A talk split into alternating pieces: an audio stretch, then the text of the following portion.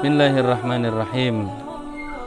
Assalamualaikum warahmatullahi wabarakatuh. Alhamdulillah. Wassalatu wassalamu ala rasulillah Wa ala alihi wa sahbihi Wa man tabi'a hudahu Wa nasarahu wa wala. Amma ba'd. Sahabat PMM yang dirahmati Allah subhanahu wa ta'ala Perkenalkan saya di sini Al-Fakir Ahmad Bishri bin Abdul Syakur bin Abdul Hamid bin Abdul Majid bin Hussein. Dan pada kesempatan kali ini saya ingin menyampaikan sesuatu yang mudah-mudahan berguna untuk kita semua, menjadi penyemangat untuk kita semua.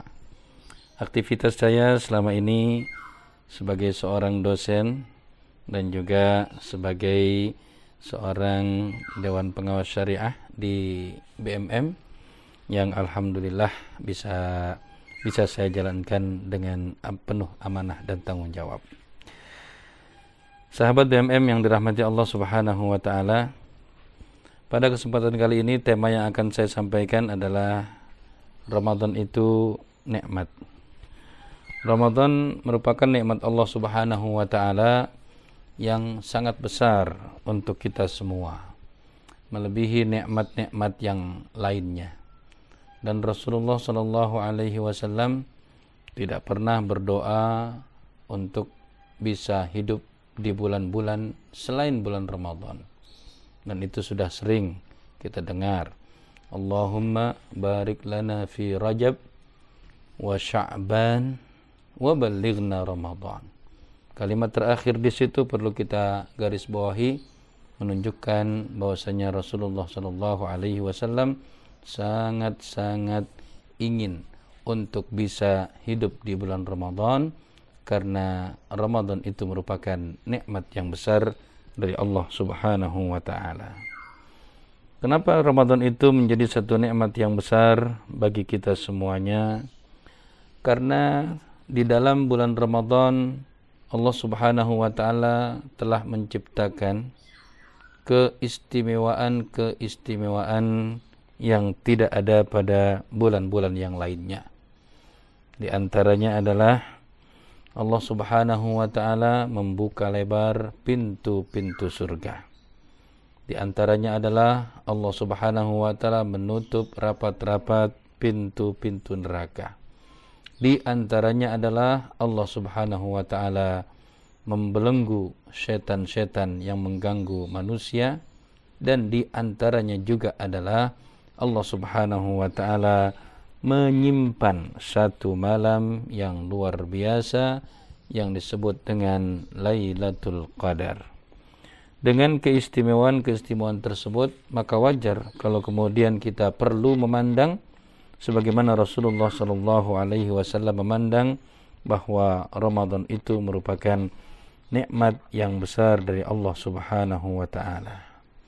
Bagaimana kita kemudian menyikapi Ramadan sebagai sebuah nikmat yang besar? Kita menyikapinya adalah dengan totalitas dalam beribadah. Jangan lagi kita main-main dalam beribadah di bulan Ramadan ini.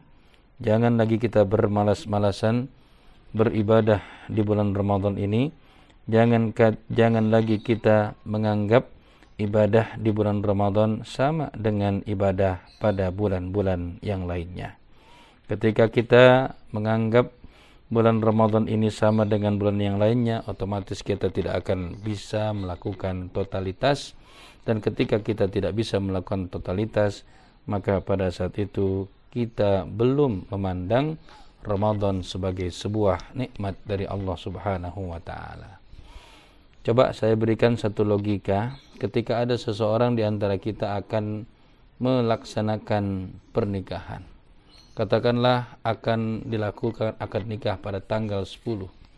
Kira-kira dia melakukan persiapan itu sejak tanggal 9 atau sejak tanggal 1?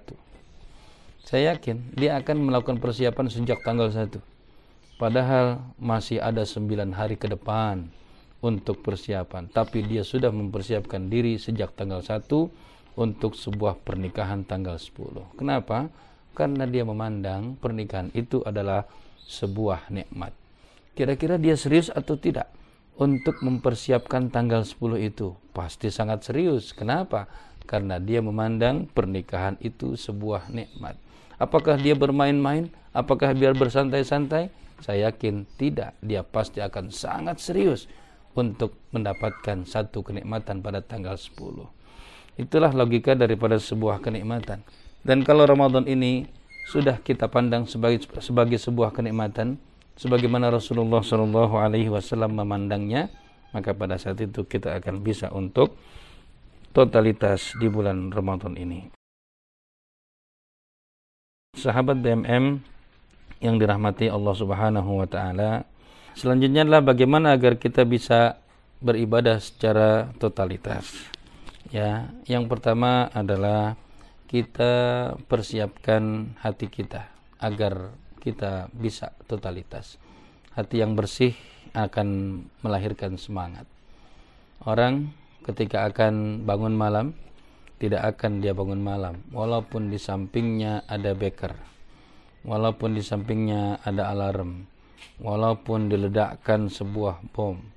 Namun ketika orang tersebut betul-betul memiliki hati yang bersih, memiliki niat yang kuat untuk bangun malam, melaksanakan sholat, tanpa ada alarm, tanpa ada jam beker, tanpa ada suara dan orang yang membangunkan, maka dia akan dengan sendirinya bisa untuk bangkit pada malam itu melakukan ibadah kepada Allah Subhanahu wa taala.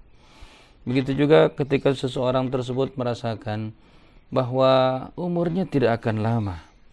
Dia walaupun masih muda, dia yakin bahwasanya kematian itu tidak pernah datang tidak pernah datang dengan melihat umur seseorang.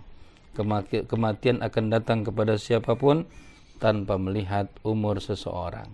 Kematian, akan datang kepada orang yang sudah tua, kematian juga akan datang kepada orang yang masih muda.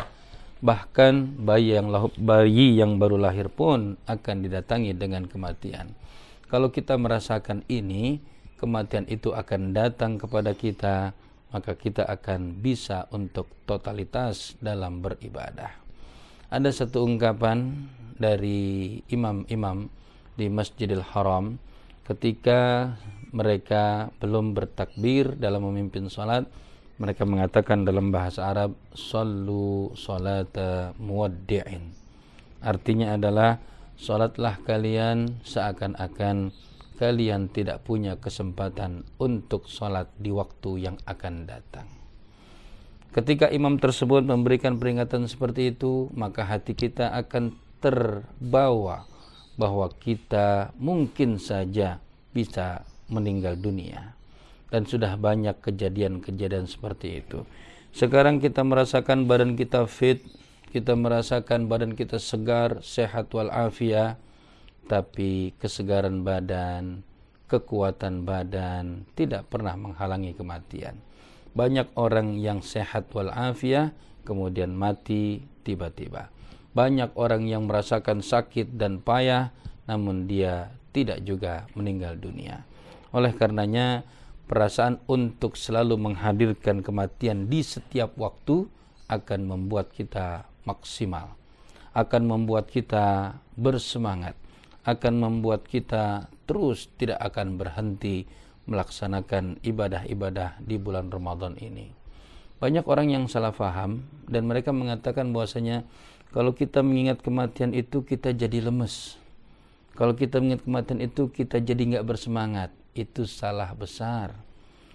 Amirul Mukminin Umar bin Khattab radhiyallahu anhu ketika didatangi oleh perasaan-perasaan yang malas, perasaan-perasaan futur, pada saat itu beliau menghadirkan, wahai jiwa, seandainya hari ini, seandainya detik ini, Allah subhanahu wa ta'ala memanggilmu, apakah engkau sudah siap? Apakah engkau sudah siap untuk bertanggung jawab atas semua perintah Allah subhanahu wa ta'ala? Dan ketika itu juga Umar bangkit dan bersemangat, perasaan-perasaan malas, perasaan-perasaan futur, perasaan-perasaan tidak bersemangat dalam beribadah akan pergi dan hilang semuanya. Sahabat BMM yang dirahmati Allah Subhanahu wa taala, Rasakanlah Ramadan itu sebagai sebuah nikmat Allah Subhanahu wa taala dan rasakanlah bahwasanya kematian selalu mengintai kita di mana saja dan kapan saja.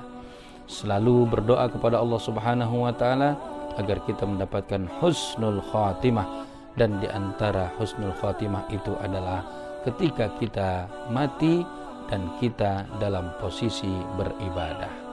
Kita berhenti dalam posisi ber, e, melaksanakan sholat kita mati dalam posisi mengerjakan zakat, kita mati dalam posisi melaksanakan puasa Ramadan ataupun kita mati dalam melaksanakan perintah-perintah Allah Subhanahu wa taala yang lain. Dengan demikian kita mendapatkan keberuntungan. Ini saja yang bisa saya sampaikan. Sampai jumpa pada kesempatan yang lain sahabat, sahabat BMM semuanya. Billahi taufiq wa hidayah. Assalamualaikum warahmatullahi.